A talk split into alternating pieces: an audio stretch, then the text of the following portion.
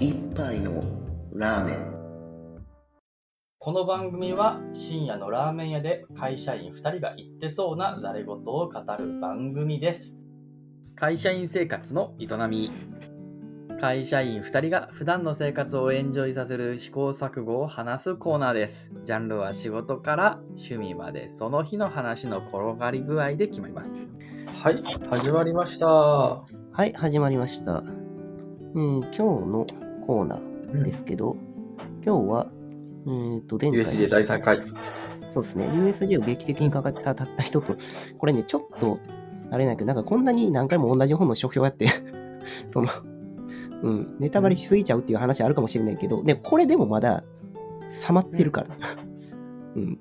だから、この本ね、結構情報量が厚いんですよ。マーケティングについての。うんで、何回か読んでようやく、あー自分の頭の中で整理すると、あ、これとこれが多分こういうつなぎからされるんやなっていう感じでつながるから、うん。あシリアライズしてずっと前から読んでいくと、多分ね、頭の中に残らない部分がいっぱいあると思う。うんうんうんあの実はこの本、そう何回も読み返す価値があるっていううんのだけ昔ねうと私も一回読んだはずなのに、あんま残ってへんっていうのはそういうことなのかと思うんだよね。うん。そうそうそう。で、実はそこの部分断片的にしか残らないんだけど、全部つなげると価値があるかなと思って結構継続してやってる。うんうんうんし、うん、あの、これでもまだ全然少ないと思う。はい。で、今日の話ね。まず復習の方から入ろうか。えっとね、そもそもこれ、マーケティングの本ですと。はい。で、マーケティングのフレームワークみたいな話をしてくれますと。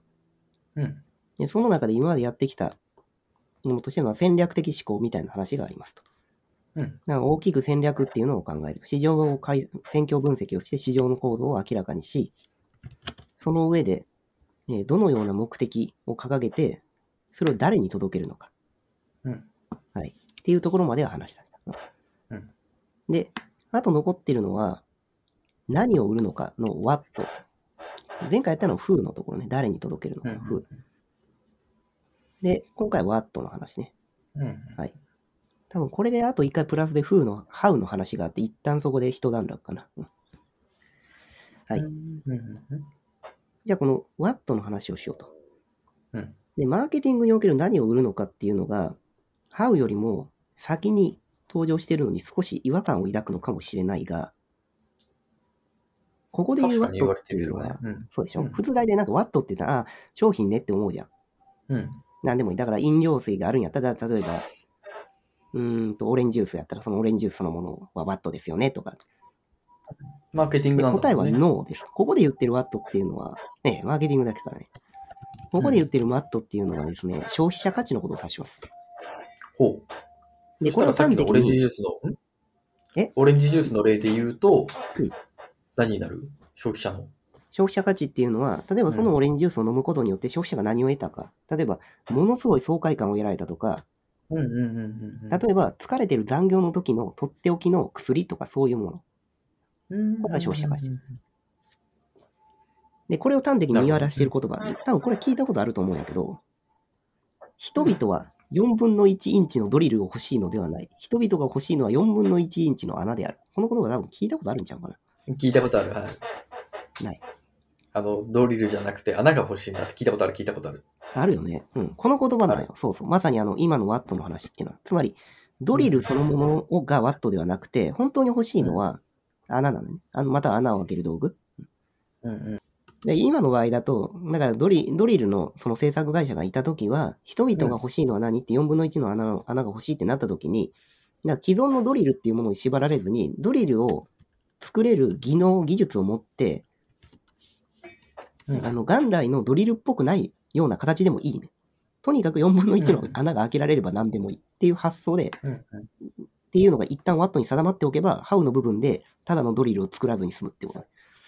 うんうんその、うん、今までとのなんか何の差異もないようなドリルを作るんじゃなくて、4分の1の穴を開けるための、4分の1インチの穴を開けるための新製品がここで誕生すると。で、これによって差別化、真の意味での差別化、的確な目的に沿った差別化が実現されるわけ。うんうんうんはい。ね差別化って言っていいのかな？まあ、言うどっちが。言うてかなり難しいよな、それ。これむずいね。うん。で、ここで言ってる、その消費者価値ってじゃあどっから掘ればええんっていうヒントは書いてある。それは、うん。消費者価値っていうのは何かっていうと、それは、ブランドエクイティなるものを考えて、その中での根源的にな便益。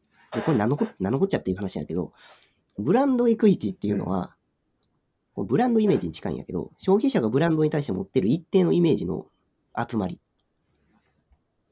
例えば、うん。そうね、何でもない。だから、コカ・コーラって言った時に、あの、うん。会社というか、コカ・コーラのあの、コーラの方ね。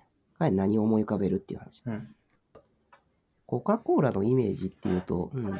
なんかほとんどこれ逆説的に成立してると思ってるんだけど、コーラといえばコカ・コーラじゃない、っうん。うん。ていうイメージ、やっぱりある？あるね。ペプシはわざわざペプシって言わなきゃいけないけど、コカ・コーラはコーラって言ったけど、コカ・で、コーラ。これが最強のブランドイクイティなの。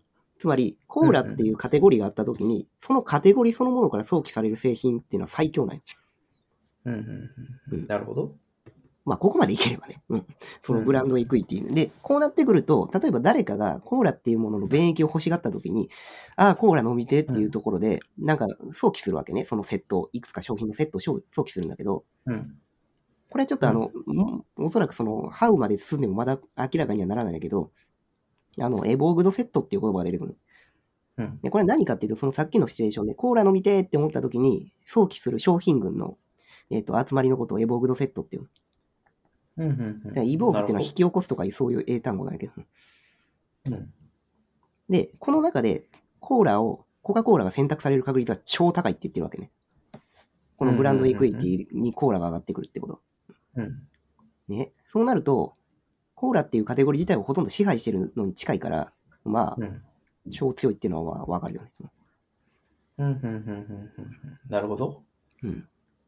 まあ、あとはね、そうね。で、ちなみにだけどな、ここのブランドエクイティのところがどうして難しいっていうのは、あの、しょ例えば消費財っていうか、その、例えばさっきの飲料水とかにしても、僕らが触れることができるのって、ワットは触れられることができない。これは完全な社社内費なのよ。うん。で、あくまで触れられるのは、ハウの部分。そのワットを考えて、社内の人たちが頭すり減らして考えて、で、その後でそれを実現させるために、我々にそれを教え込む、染み込ませるために、ハウ作ってるわけね。例えば、うん。さっきのサンタの話とか、うん。なんかサンタがコカ・コーラ飲んでたりとか、クリスマスがどうのとか、うんそういう、その CM 打ったりとか、そういう形でしか入手できてないよね。うん。で、それらっていうのは一体何のためにっていうところがワットで、その、ハウ、例えば、その、えーっと、サンタの、とかクリスマスの CM 打つのはどうしてっていうのは、それだからコカ・コーライコール、コーラ、コーライコールコカ・コーラの図式を植え付けるための一つの戦略なので、出てきたものね。うん。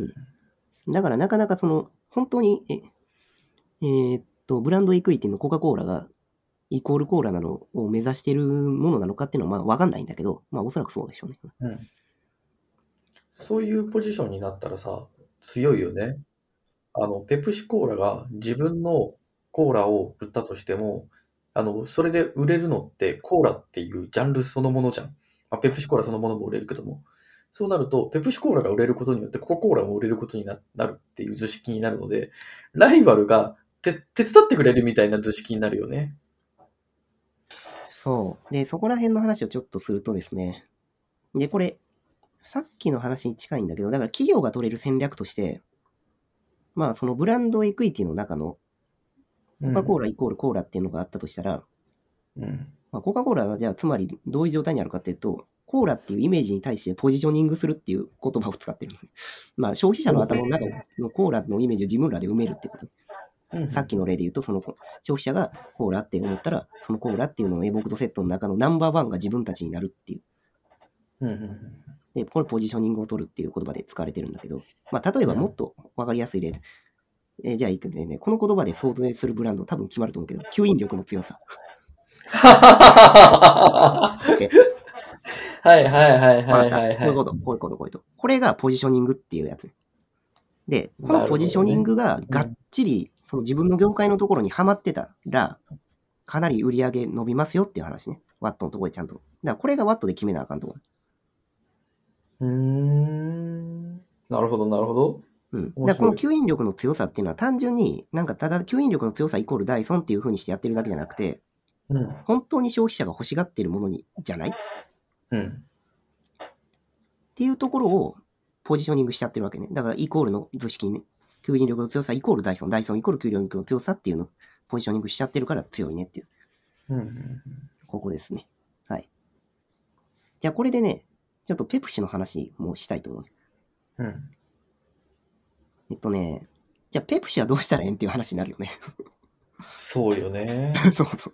同じ、で、これなんかね、調べで言うと、やっぱりペプシ VS コーラって、もういろんなところで取り上げられてるトピックなんだよね。うんあの、マーケティングのうん文脈で。で、うん例えばね、最近のね、7月とかかな、なんかね、ネットフリックスがね、そのコーラバー、あの、コカ・コーラ VS ペプシみたいな番組作ってるからな。うーん。で、コーラ戦争っていう言葉がウィキペディアにあるぐらい有名。うーん。面白い。ちょっとそれぐらいね、なんか。かそのマーケティングのところで、の文脈だとよく出てくるのね、これ。うんまあ、だけどね、いっぱい書いてあるけど、まあ、これは私の独自解釈、ここからね、独自解釈っていう話になりますと。はい。うんえっと、ペプシの、えーポジショニングっていうのは結構難しいんですけど、うんどういうポジショニングをしてるのかっていうところは、キャッチフレーズとかはヒントにあるんじゃないのかと考えてます。うん。で、キャッチフレーズで、例えばペプシで、これね、ちょっと古めの広告になるんだけど、うんあの、桃太郎のやつを知ってる？桃太郎？あなんかさ、めっちゃリアルな CG の鬼が出てきて、それを、はあ？の、桃太郎が倒すってやつ。あ。わかんない。わかんない？これ、結構有名だったんだよね。えー、そんなんあったっけ？あったあった。で、これ、実はペプシの CM なんだよ。その、も鬼をも、鬼を桃太郎が倒すっていう、その桃太郎のやつが、あの、あっちじゃないからね、あの、携帯キャリアの方じゃなくてね。うん。うん、桃太郎、まあ、あれは桃太郎というか三太郎っていうか。三太郎。うん。でね、この CM がね、一時期結構ヒットしたのね。うん、うん、で、この CM のところで訴えたいところって CM の最後に、これか、あの、Forever Challenge っていう文字が浮かぶらしいの。うん。うん。で、ここの部分が、おおそらく、その、ペプシにとってのポジショニングの一つになる。つまり、何をワットにしてるかっていうと、うんまあ、言葉通り受けるならば、その、これまでの既存の常識にとらわれずに自分の判断で挑戦していく、そういう人たちを応援するドリンクですっていうところ。あー、なんか、ペプシアイスキューカンバーとか、ああいうよくわからないことをやってたのは、チャレンジ、我々はチャレンジャーですよっていうアピールとしてなのか、いや、そういううん、それは思ったのよ。意味でいいのかな？うん。で、最近、えっ、とね、ロゴの色とかにも注目してほしいんだけど、コカ・コーラの場合は赤で、で、当然対立色としては青じゃない、うん、で、ペペプシはやっぱり青じゃない？うん。ん、赤と青ってイメージがあるなこれだから、まあねあの、ねボクシングのやつね、あの、赤コーナー丸々みたいな青コーナー丸々、だから対立構造になってるのね。うんうん、うん。で、これはかなり意図的にやられてるらしいの。で、実際、これまでのペプシの戦略として、確かに自分自身がそのチャレンジャーであるっていう立ち位置があるんだけど、うん。まあ、それそのものをワットに込めてるんじゃないのかと僕は思いましたと。はい。うーん、なるほど。これはでもね、別にどこかに書いてあったとかじゃなくて、ただの自分の説なんであれですけど、わわワットの話はこんな感じです。はい、以上です。お疲れ様でした。